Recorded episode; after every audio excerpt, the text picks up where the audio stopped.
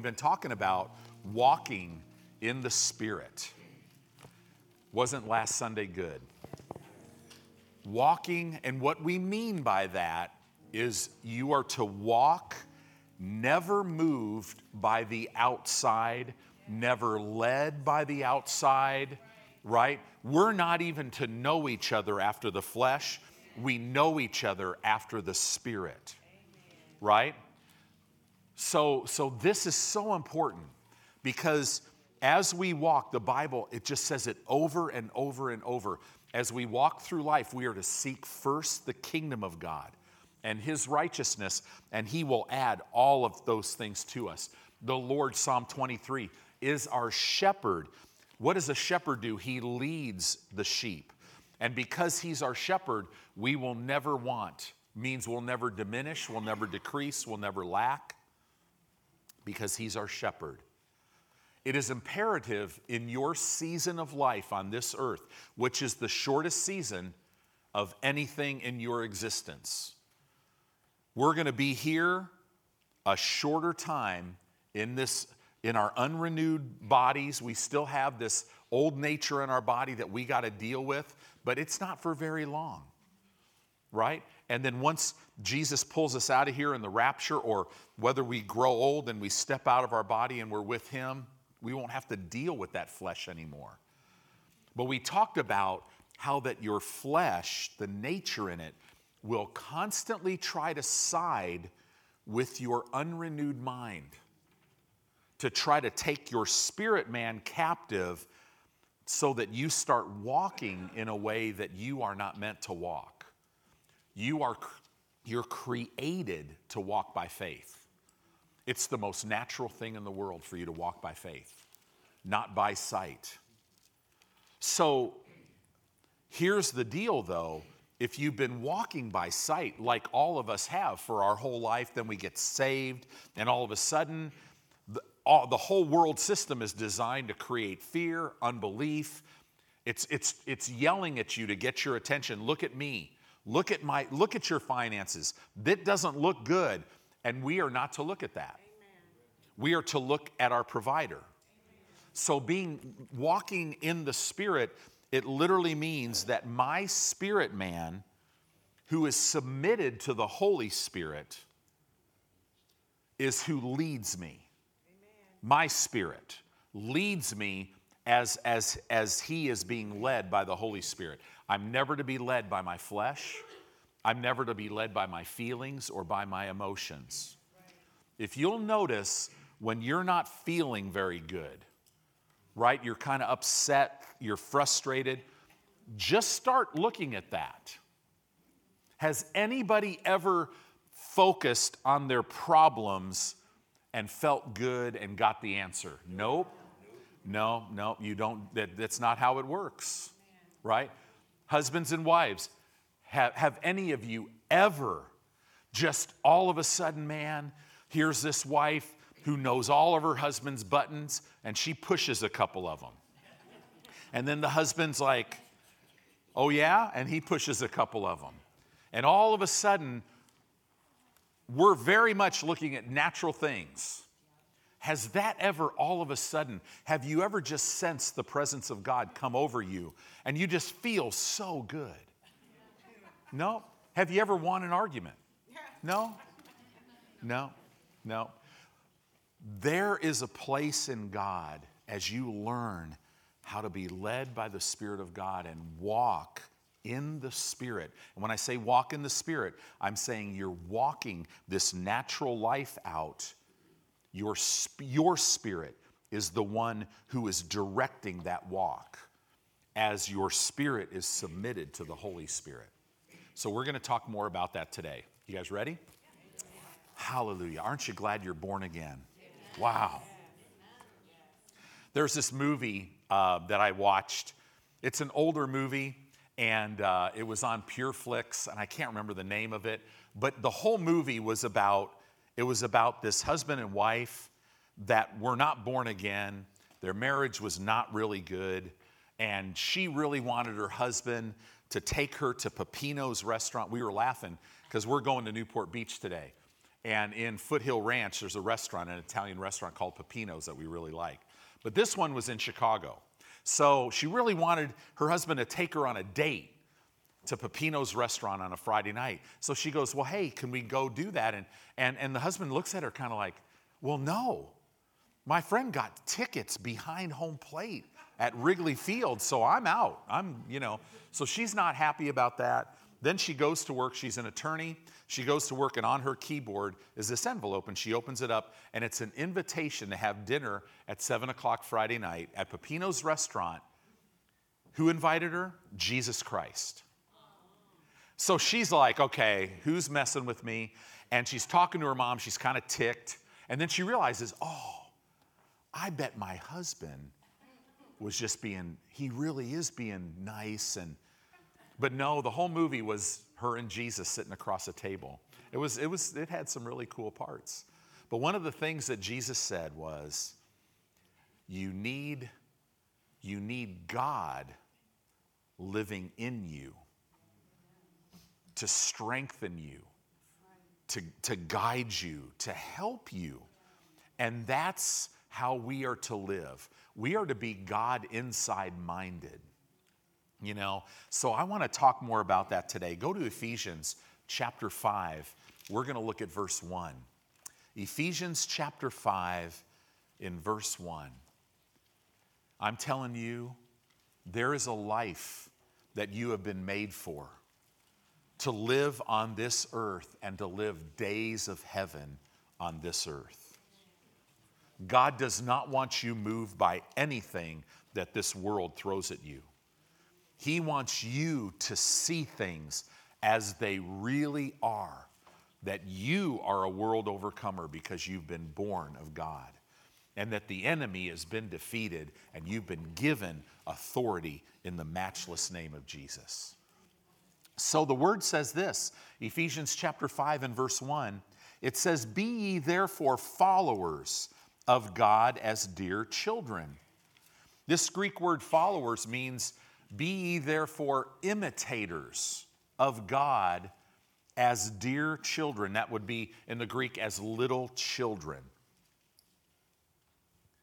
Just have you ever noticed with little kids, they just trust you. Micah will stand on our coffee table and he goes like this, and he just literally falls. If I didn't catch him, bam! I mean, but he never thinks about Papa won't catch him, right? He always knows. Be therefore followers or imitators of God as dear children. Now jump down to verse 14. Look at what it says here where he said, Wherefore he saith, look at this, awake thou that sleep. If you study this in context, he is likening the Christian who is ruled by their flesh, they're likened to someone who's asleep. And he's saying, Awake, thou that sleep. And that's what God would be saying to you today. If you're living your life focused on natural things, we know one thing you are not living in Zoe life. God would say, Wake up, right? Awake, thou that sleep. And look at this, and arise from the dead. What? Oh, yeah. If you're living out of your flesh, think about this. What nature does your flesh have in it? Death. It has spiritual death in it. So, everything, Genesis tells us, everything produces after its own kind. Can anything, if you're living out of your flesh, can it produce life? It can't. He's saying, awake up and arise from the dead. Why? Because you're already alive. And it says, and Christ shall give you light. This says a whole mouthful here if we are governing our life by our flesh, we are, we are living, we're like, it's like we're asleep, it's like we're dead, and we're living in darkness. But the Bible says if you choose to wake up, If you choose to wake up, I want to wake up and I'm going to arise from the dead. That means I'm going to change my course. It says when you make that decision, the anointed one, Christ, the anointed one and his anointing will give you light. Another way to say that, who is Christ? He is the anointed word. You could say, and the word will give you light. See, when you're flesh ruled, you don't see very much when you're reading your Bible. You don't see very much when you're in church.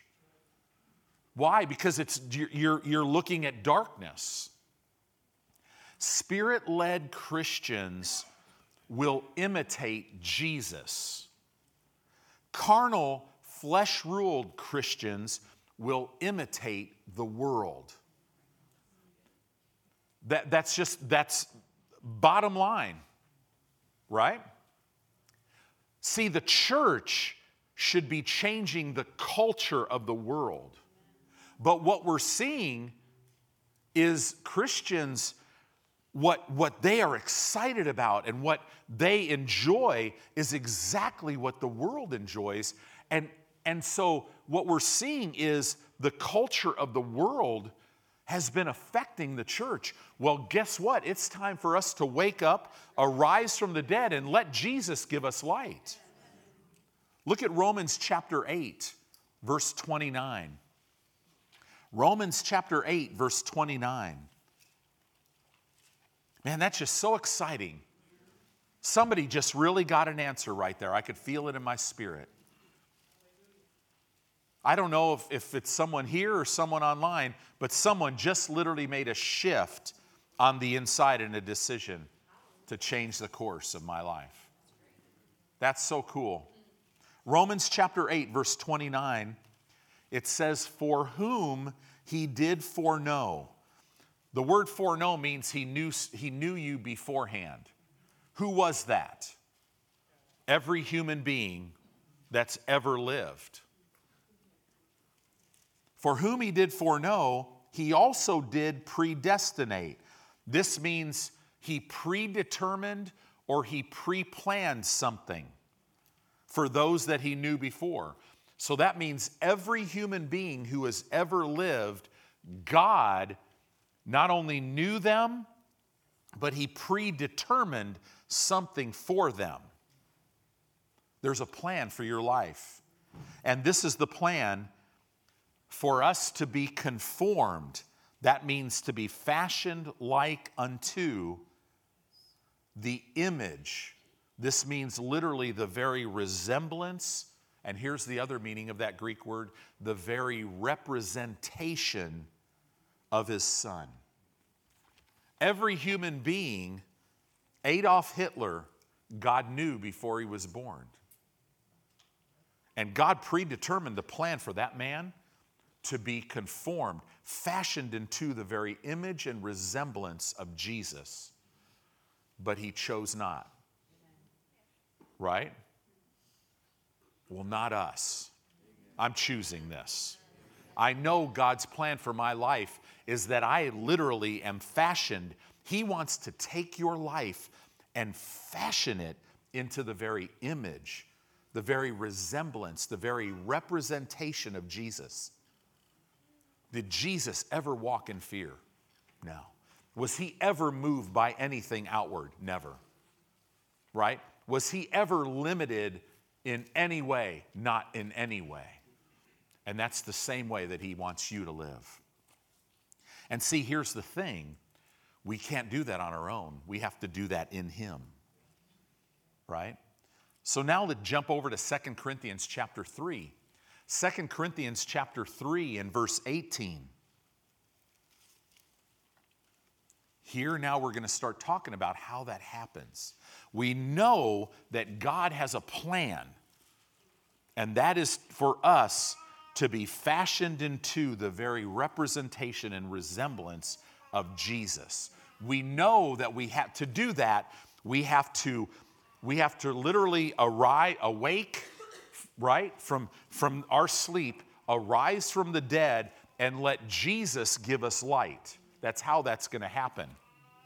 Second Corinthians chapter 3, in verse 18, it says, But we all, with open face, in the Greek, it would be with an unveiled face, with an open face, beholding as in a glass the glory of the Lord. This word glass would be the Greek word for mirror. The Bible says that with an open face, beholding as in a glass or a mirror the glory of the Lord, are changed into the same image. Changed. It's the Greek word metamorpho. It literally means to be changed, to be transformed. What does that mean? That Greek word metamorpho was used on the Mount of Transfiguration when what was on the inside of Jesus was transformed on the outside. In other words, that's what happens. It was it, that Greek word metamorpho was it was translated transfigure in that. In Romans chapter 12, where it talks about don't be compressed, forced into the mold of the world, but be transformed by the renewing of your mind. That word transformed is the same Greek word metamorpho.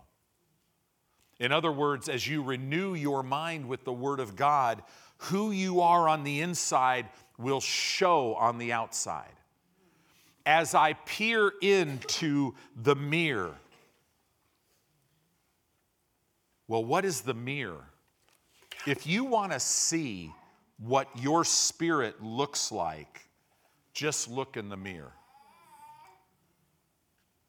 I can do all things through Christ who strengthens me. I am born of God, therefore I am a world overcomer. I love God because He first loved me. He always causes me to triumph. He always gives me the victory. Nothing can, I'm looking at the mirror. Nothing can separate me from the love of God which is found in Christ Jesus. All the promises of God are in Christ, yes, and in Christ, amen. All things are possible to me as I believe God. Right? This is, I'm looking into the mirror, and, and this is saying, as I peer into the mirror, I am transformed, I'm transfigured, I'm changed into the same image. What image? Well, this is Jesus. In the beginning was the Word. The Word was with God, and the Word was God. Verse 14, and the Word became flesh. This is Jesus. As I meditate in this Word, it will transform me. It'll pull out from the inside onto the outside who I am in Christ. If sickness is attacking your body illegally, it will cause you to rise up and be like Jesus. He never he, he dealt with sickness and disease. He's a healer, right? He would believe and speak, cast out devils, cast out sickness, right? All that, you'll do the same thing. Poverty and lack, he never put up with that, right? Are you saying, Pastor, that literally the same image as Jesus? Yeah. But you keep that scripture up there because let's look at the end of that scripture it says that we'll be changed from glory to glory. Look at that. We're changed from glory to glory, even as by the Spirit of the Lord. So, who does the changing? The Holy Spirit. This verse has a whole series on the ministry of the Holy Spirit. What does He do? He pulls on the outside who you are on the inside if you'll let Him. Right? Guys, what is the bar for a Christian? We are to walk as Jesus walked. We are to do greater works than he did. Why? Because now he is seated at the right hand of his Father. He has been given a name above every name. Now all authority was given to him, and he gave it to us in his name. So now, as you're sitting here today, how do I even fathom that in my life? Think about if Jesus were to take your place in your life right now, what would change? You think your net worth might increase a little bit? Do you think it would increase because you're working harder? Mm-mm. Christians are looking at their education, they're looking at their background to determine. No, no, it doesn't say anything if you go to an Ivy League school. No, it says if you believe, you've been given the very blessing of Abraham. You've been redeemed from poverty and lack, been redeemed from sickness and disease, right? Isn't that amazing? But we all, see, we have an unveiled face now.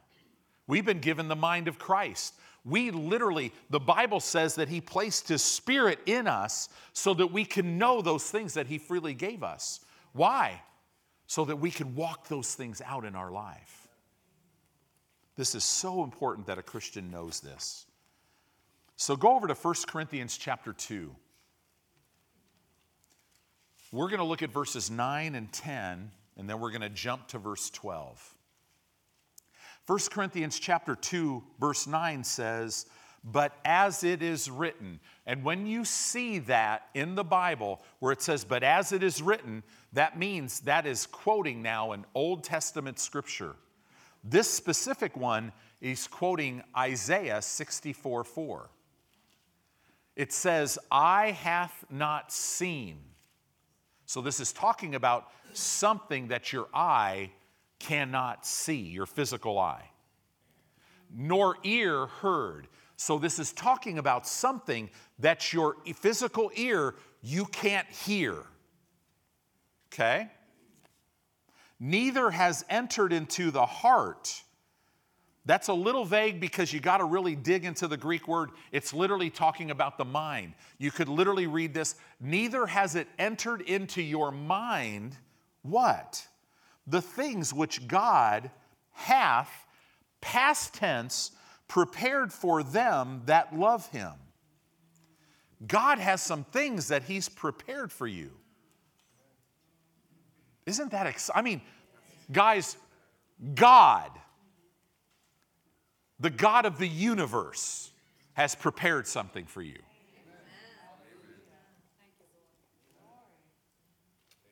And we learn from James that every gift from him is good and it's perfect. Don't you want to lay, see, you laying hold of that is a massive witness because it will all speak of the love of God. And it won't speak, it won't, it won't literally, as God blesses Pastor Torian and Elisa, see, this is the thing when people look at their life, it doesn't speak even to them of God's great love for them. No, it speaks, wow, God would do that for me too. Because that's what the Holy Spirit would be speaking. Hey, I'm no respecter of persons. This is for you too. Right? Look at this, but verse 10 so your eye hasn't seen it, your ear hasn't heard it, it's not entered your mind the wonderful things that God has for prepared for you that love him, but God has revealed them unto us by his Spirit. Does his Spirit reveal anything to your flesh, to your mind? No, he never talks to your mind. He talks to your spirit. That's how come you must walk in the Spirit. If you're stressed out because of the outside influence, you're walking in the flesh, and even though he has a plan and he's prepared something and he's trying to get some information over to you, some things over to you, he can't. He's got to get you to jump over here and, and line up with him. Because he's just, right? Aren't you glad? I mean, sometimes, you know, when I was a baby Christian, I would just sit there and go, you know, God, I would look at dogs and I'm going, I wish I was like a dog. I mean, it's amazing how dogs are, right? You leave the house, they sit at the door going, Are you coming back yet? Are you coming back yet? I'm like, God, God I want to, I literally want to be that way with you. But the response would be, Well, then be that way with me. He, you know, you just wish God could just come in and just nuke your life and just make, but you know, that wouldn't be just. And do we really want the creator of the universe to not be just? No, no, no, he needs to be just, right? But God hath revealed them unto us by his Spirit. So God is saying, listen, you can't see what I've prepared for you with your flesh, but my Spirit will reveal them to your spirit. For the Spirit, talking about the Holy Spirit, searches all things, yea, the deep things of God. Well, of course he does, because he is God. And then look at verse 12. Now we have received not the Spirit of the world, but, you could say, or but we have received the Spirit which is of God. Why? That we might know. This Greek word know means that we might perceive. This means that we might see something. That we might know or perceive the things that are freely given unto us by God. It's very, it's very important that you know. And that's why you have to be careful what you hear, you have to be careful how you hear, and you have to be careful who you hear. Right? So very, very important. Romans chapter 8 I want you to set your eyes on this. We know this scripture, or we know about it. Romans chapter 8, verse 14. Right?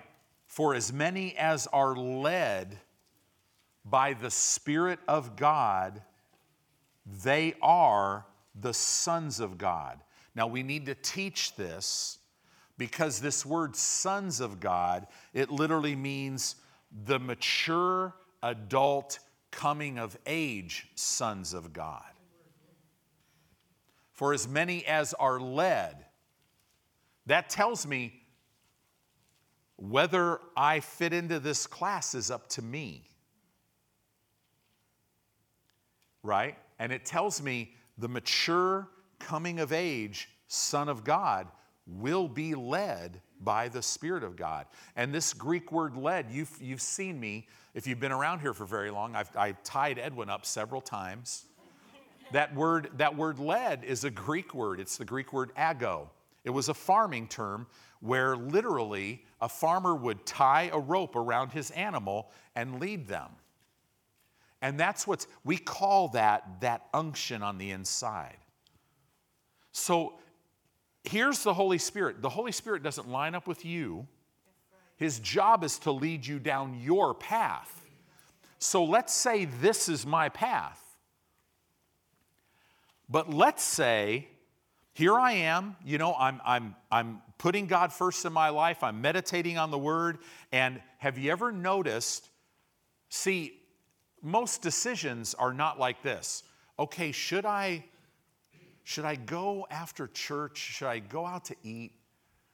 Or should I, should I go rob a, a gas station? right? It's, it's usually not that clear, right? Right? Should I, should I walk in love or should I just blast my wife? That, that's, that's a real, right? Real simple. But what about this one? So should I take this position, this job that's offered to me for 80,000 a year or should I take this one for 40,000 a year? Now most people would go and instantly, "Oh, that's stupid. God wants you blessed, 80,000." No, no. No, no. Cuz God never looks at your job as your source. Ever. Ever. God can lead you into things that are amazing. So, so you have to, in order to know, so let's say, okay, I've got this option, right? I, I knew a guy uh, years ago, back in the 80s, left the church in Southern California to take a job making three times. And judging from his lifestyle, he had a pretty large six figure income. And he moved away and moved to Texas and lost his family, lost his career, lost everything. Why? Well, the blessing of the Lord is in the land. Come on, Pastor, that's hard. Are you telling me? Yeah, I am. Be careful. Right? But this is the thing. So let's say here I am, okay? So I get a call this week, and man, right, right four miles in from, you know, Newport or Laguna Beach, there is a church. It's a $30 million facility, and they're gonna pay me $300,000 a year to go pastor that church, and they offer me that job. Right? And it's, it's January in Nebraska. And, and, I'm, and, and, and, and literally, I'm, I'm snow blowing my driveway, the 18 inches of snow to get out, freezing, right? And I feel a vibration, and, that, and that's the text hey, we want you to do this. And I'm sitting here going, so let's say all of a sudden, so this is my path. Faith Family Church, Omaha, Nebraska, right here. But let's say this looks wow, right? Your office, you don't have to be in the office. You could just go go down to Crescent every day. You could study, you could do all your stuff there, whatever. Cool, right? So, so uh, it's, it's like everything. And oh, by the way, we're going to just go ahead as a bonus, throw in this million dollar house for you you know, just as a bonus. And of course, you need, you need, you know, to pastor a church like this, uh, you know, we're gonna we're gonna give you, you know, 150, or I, we're gonna give you like a Bentley SUV to drive. Maybe it's really fast, you know, like 800 horsepower, right? License plate REV 311. Behold, I come quickly, right? You know, I mean everything, and and all of a sudden I'm going, wow. How would they even know? Maybe that's God. I'm starting to be led by outward things. So let's say, though, my life is submitted to the Lord. I'm meditating in the Word, but I got this rope around me, and He's trying to lead me here. But let's say I just start going, wow, honey, wow, right? The more I move towards here, I will get to the point where my inside will just be going, What are you doing? But this is where most Christians, they just keep going. And, and, and they live in this tug on the inside of them. And for many people, the tug could be you need to forgive.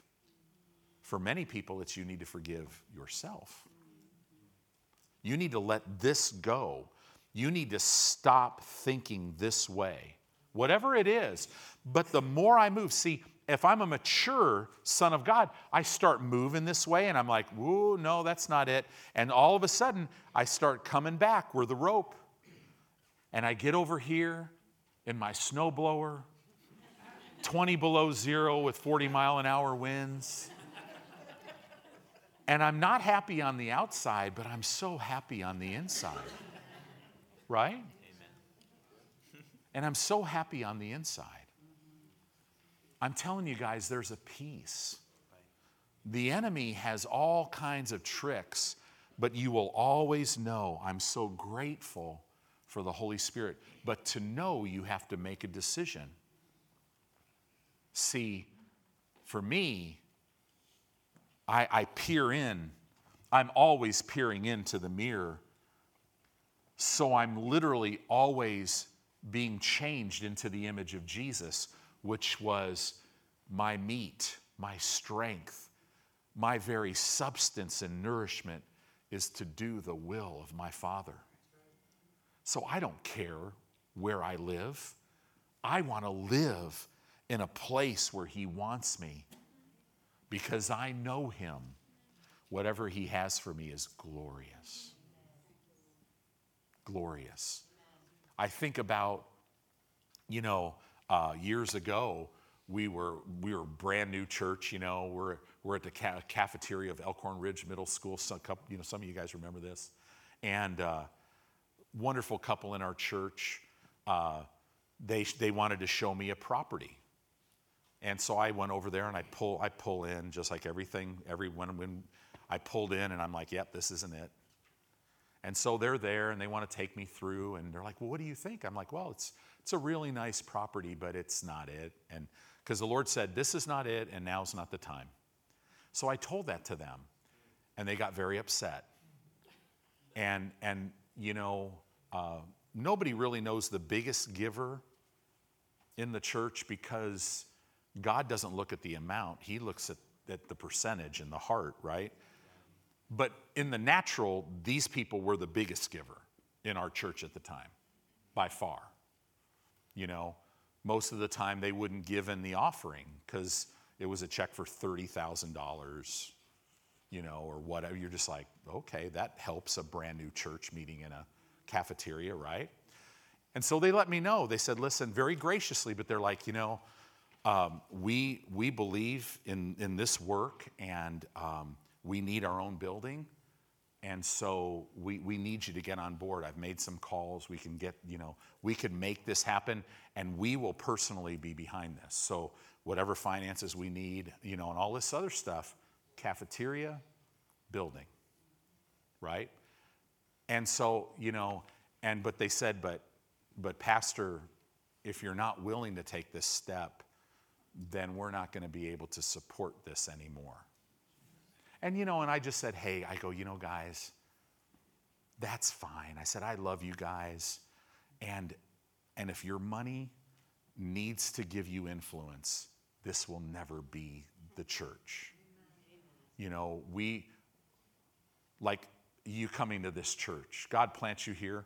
If you never decide to honor God in your finances, and you never give a penny, you will get the same pastoral care as somebody. You'll never see in our all in event, in our membership class, if you notice, if you've been through it, we do not make you commit to tithing. We're surely not going to send you a bill if you get behind. I've, I've actually heard of churches like that. Yikes, right? We're not a collection agency, we're a church, right? And so they, they left the church, and years later, Jeanette and I you know, God gave us this building and we're sitting in Hawaii. I mean, think about that. Man, how much did it cost us to go to Hawaii? Well, we flew first class on points, so that didn't cost us anything. Um, someone had blessed us for money, which exactly covered the rental car while we were in Hawaii. And we owned timeshares and we traded them for this resort in Hawaii. So we paid nothing for this 1,300 square foot villa. And we're sitting on this beautiful beach, you know, and uh, I, I don't even know, Pastor Dave, maybe it was you. I don't know if I don't know if Jeanette found it on the news or what, but it was when like half of Nebraska flooded, and it showed the property, and all you could see was the roof of the building, because the rest of it was underwater. And I was thinking, you know, it was in a flood zone, but it was one of those, you know, 500 year flood zones. But you, you wouldn't be able to get flood insurance.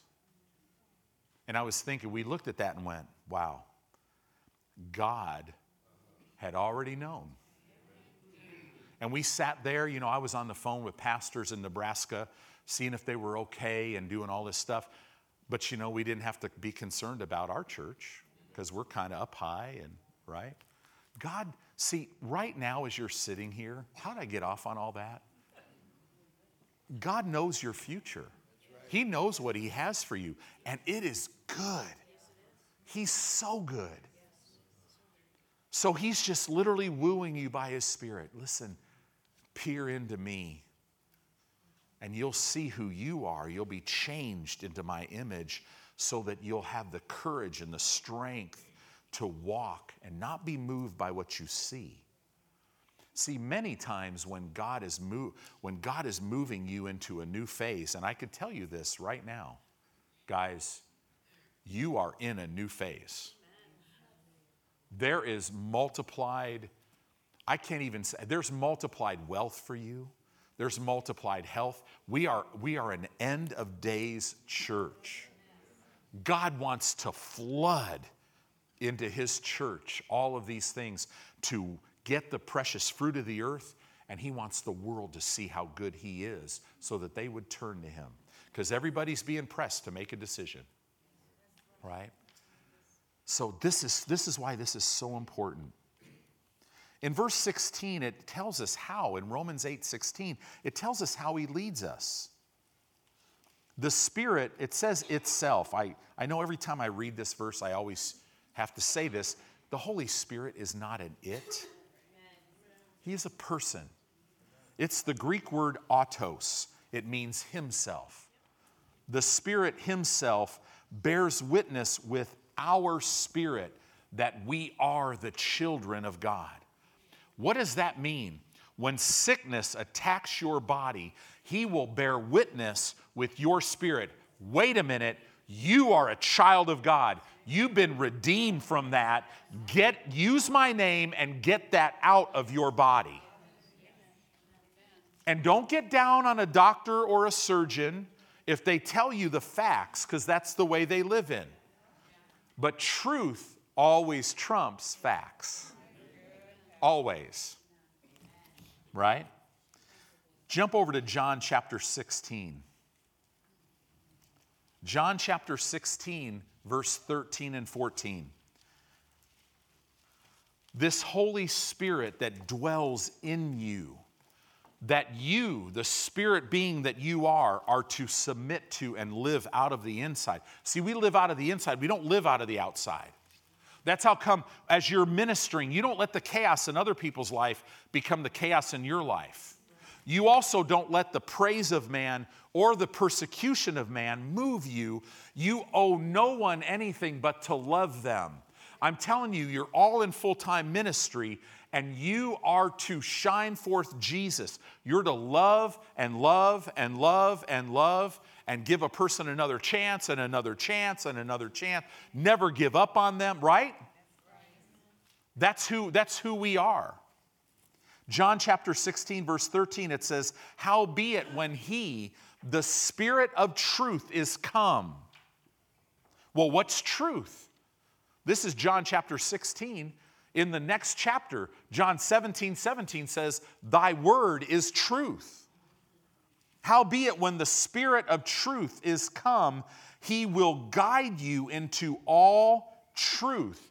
He will guide you into this. He will teach you the word. That's why faith comes by hearing. So here you are, Mr. or Mrs. Brand New or Miss Brand New Christian or baby Christian, you don't understand anything. Get excited and read the Bible out loud. Because as you're reading it, the Holy Spirit, who knows everything about the Word, will teach you. He'll use everything but he'll guide you into all the truth. It says, He won't speak of himself, but whatsoever he shall hear, that shall he speak, and he will show you things to come.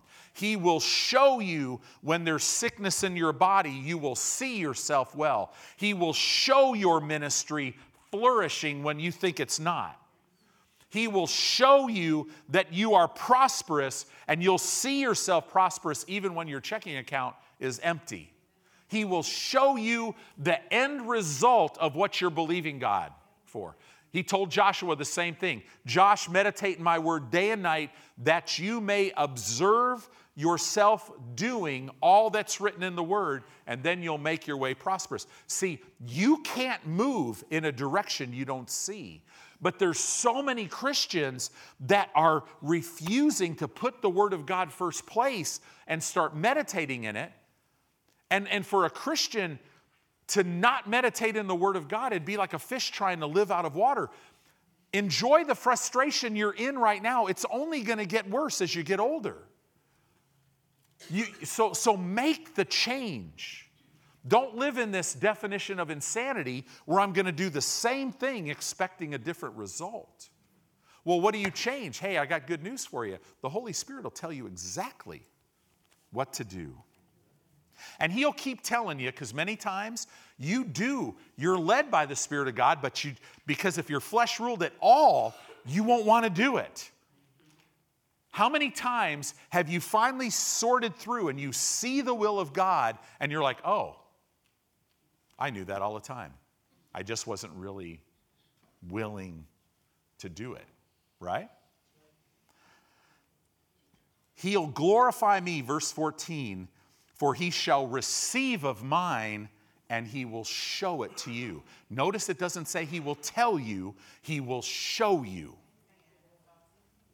He'll show you. Keep that in mind. This is why we must believe for revelation knowledge of His Word and believe God for utterance. When you come to church, you need to be believing God for revelation knowledge of His Word to flow to you. Because God, if He's planted you here, then the gifts inside of me are designed. Designed to equip you to go do the work of the ministry. That's God's will for your life. Well, Pastor, I got to work. I got to, oh, yeah, that's all part of it. Your work is to be a form of worship. Your work is to be ministry. I don't care if you're working with one or two people, they're probably your fruit. Yeah, but they're both spirit filled Christians. Yeah, maybe you're supposed to help them. Right?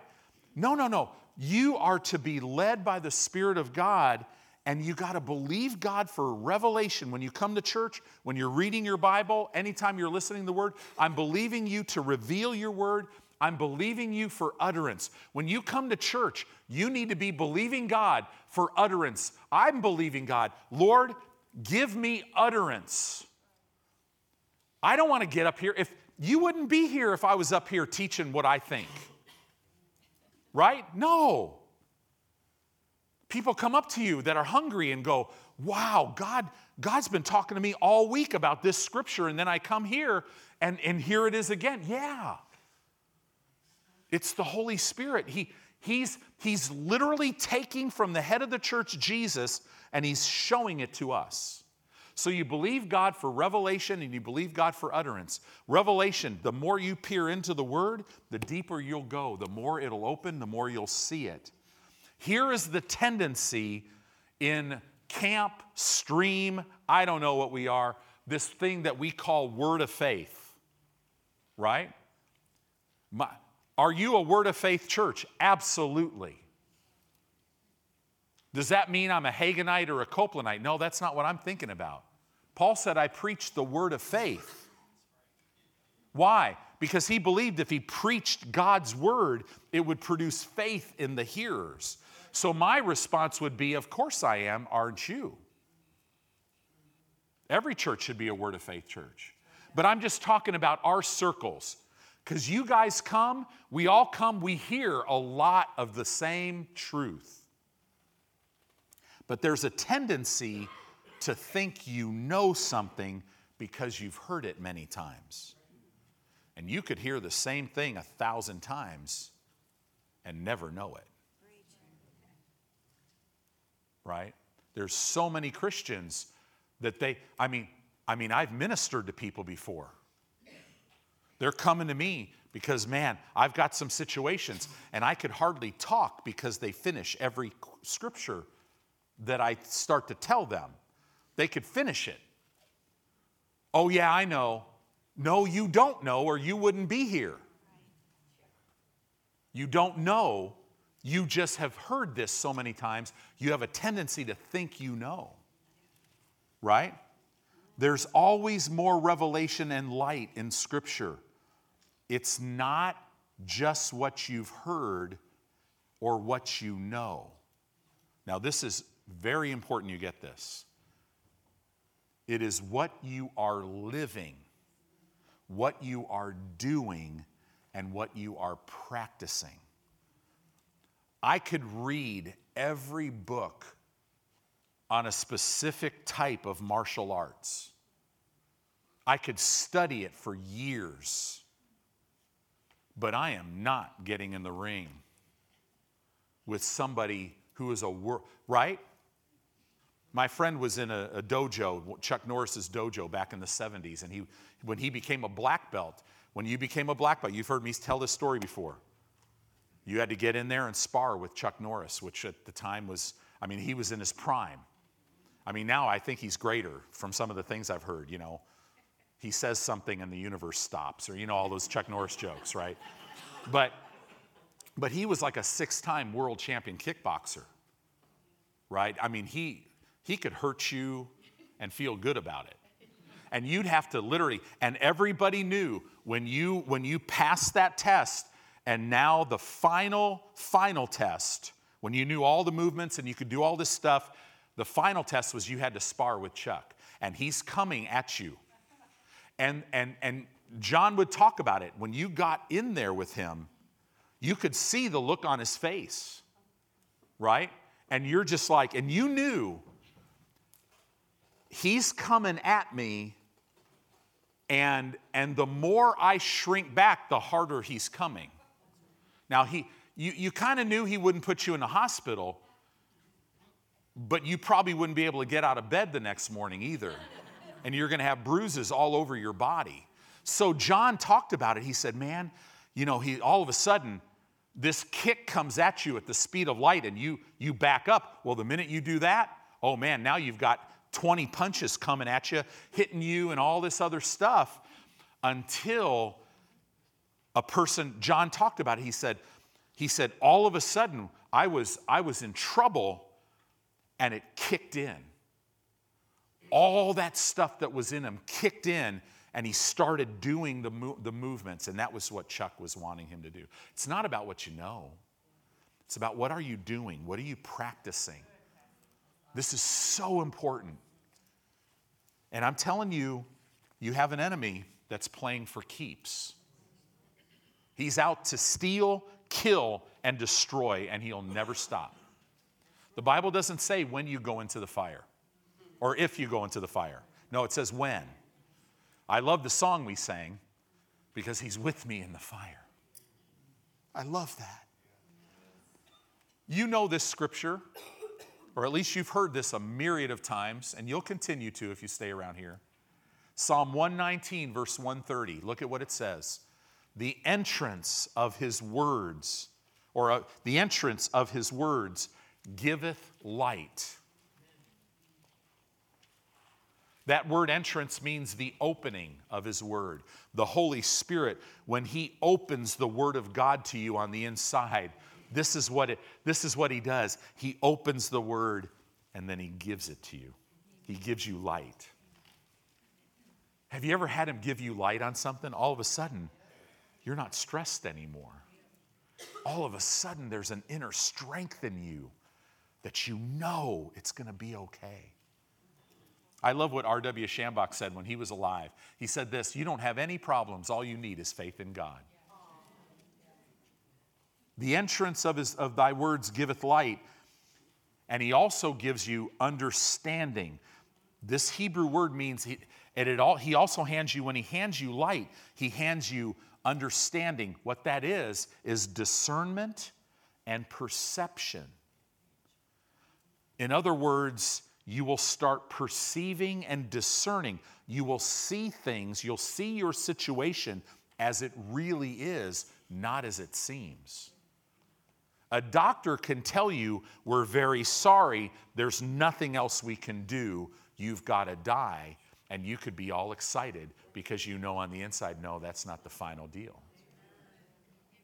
You can mess things up for years and, and continually say no to God and go your own way until your whole life, everything about your life is a complete disaster but the minute you choose to change your mind, your will, and your purpose, and you turn away from that to Him, not even knowing how to change, it will instantly start getting better and restoration will come. And, and it's amazing. Why? Because we're righteous. We're His kids. He loves us.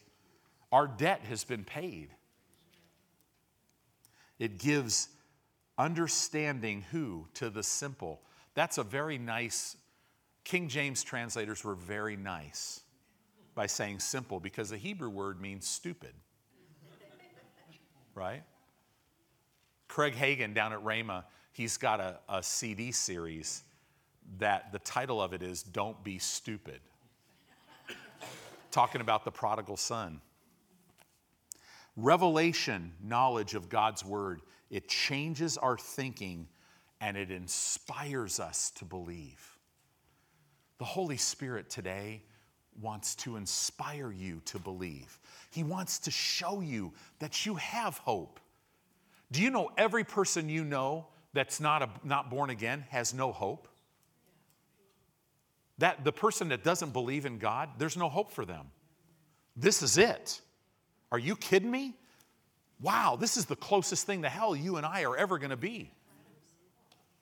We got some demons to deal with, some curse to deal with, right? But that's just kind of like a dress rehearsal because our future's glorious. But I'm telling you, your future on this planet, right now, at the end of this age, with all hell breaking loose, the gates of hell will never prevail against you. It doesn't change God's provision, plan, purpose for your life. The enemy is defeated. Revelation knowledge changes our thinking and inspires us to believe. God's word enters our heart as we speak it. As soon as light comes, though, something happens. There is a place in every faith battle when, when all of a sudden you're in a situation and you start meditating in God's word, there's a place where light comes. And then when light comes, you speak from your heart. Don't be quick to speak. There's a lot of people that are speaking you know, they get, they get something going on in their body and they're immediately, okay, you know, Jesus bore my sickness and carried my pain. And they wonder why never, nothing ever works because you're not speaking out of your belief in your heart. You're speaking out of something you just know in your head because you've heard it a lot. No, no, meditate in the word of, don't be so quick. Listen, you've already won. Yeah, but you don't understand. They gave me three weeks to live. Great. Okay. and that's that three weeks. Have you ever meditated on a scripture for three weeks? Most Christians have never done it. Most Christians have never stayed with the word, a specific word, long enough to see that open up. Man, I'm telling you, I could remember, I could remember as an 18 year old sitting on a rock at Laguna Beach. I will go there this week. I'm hopping on a plane tonight. I will be at Laguna Beach tomorrow and when we watch a sunset, I will look at that rock and I'll cry. Because that was the first time I had really ever went, wow, I saw that it was going to be okay. Even when in the natural, I just didn't see it any other way. I, I sat on that rock and I started seeing that I was not worthless. Revelation, that's how we live. Man doesn't live by bread alone, but man lives Zoe life by every word that proceeds from the mouth of God. Wow. Psalm 119, verse 105, what are we talking about? Thy word, it's a lamp to my feet and it's a light to my path. This scripture's been going off in me. I almost can't read it. Isaiah 53, verse 1. I love this scripture. The 53rd chapter of Isaiah is that great redemptive chapter talking about Jesus, but it starts out with this. I keep, I don't, I know God wants to do something big with this. It's just like right now, I'm, I'm just in my spirit, it's just rolling around, it never stops. When I sleep, it's like I'm dreaming about it. Who hath believed our report? And to whom, to whom is, who hath, past tense, believed our report? What report? This report. Who hath believed our report, and to whom is the arm of the Lord revealed? The arm of the Lord. See, all the miracles Jesus did, all the demons that he cast out, like the, the madman at Gadara, right? Hundreds of demons in this man. The Bible says that they were cast out with the finger of God. You need healing, right? So let me show you. So you've got an incurable disease that you're about to die from. And to God, this is it. And so you believe that you receive, and God, this is what God has to do. This is how much energy He needs to cast out a demon, to cast out any sickness and disease, to work a miracle in your life. We read in the Bible these feats with the finger of God. But when God rose Jesus from the dead, it said it took his arm. The very arm of God is a type of the manifest power, the kratos power of God. Who is the very cra- see because when Jesus came out of the grave, guess what? Every human being the power of spiritual death was broken off every one of them. God raised all humanity. Now, not all humanity receives it, but that was with the arm of God. That's amazing. Who is the manifest presence of God going to be revealed to? Only those that believe the report. So I'm going to, I'm to, I'm going to close with this scripture 1 Thessalonians chapter 2 and verse 13. I love this scripture. Paul, writing to the Christians at Thessalonica, said this For this cause also thank we God without ceasing, because when you received the word of God, which you heard of us, you received it not as the word of men, but as it is in truth the Word of God, which effectually works also in you that believe. The Word of God, when you receive it, we don't come to church. We don't come to church to receive from Pastor Tony. We come to church to receive, as it is in truth, the very Word of God, which when I believe it, it will effectually start working in me. This word receive, it literally means to take, to accept, to join to oneself.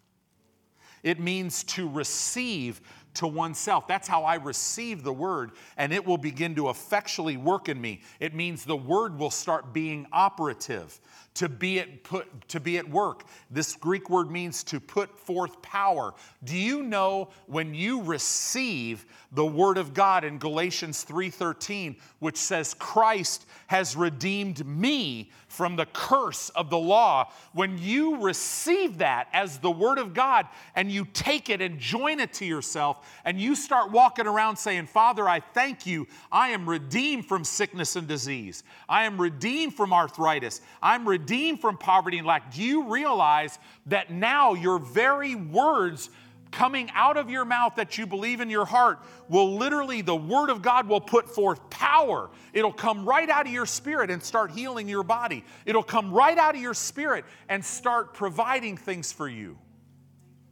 But it's always in those that believe. So I'm going to read this to you in the Amplified Classic. It says, And we also, especially thank God continually for this that when you received the message of God, which you heard from us, you welcomed it not as the word of mere men, but as it truly is the word of God, which is effectually at work in you who believe. Exercising, now it's bringing out the Greek word here, exercising its, its superhuman power in those who adhere to and trust in and rely on it. The superhuman power, the very divine power of God is released when you take the word to yourself and receive it as God's word. And it'll change your life forever. Amen.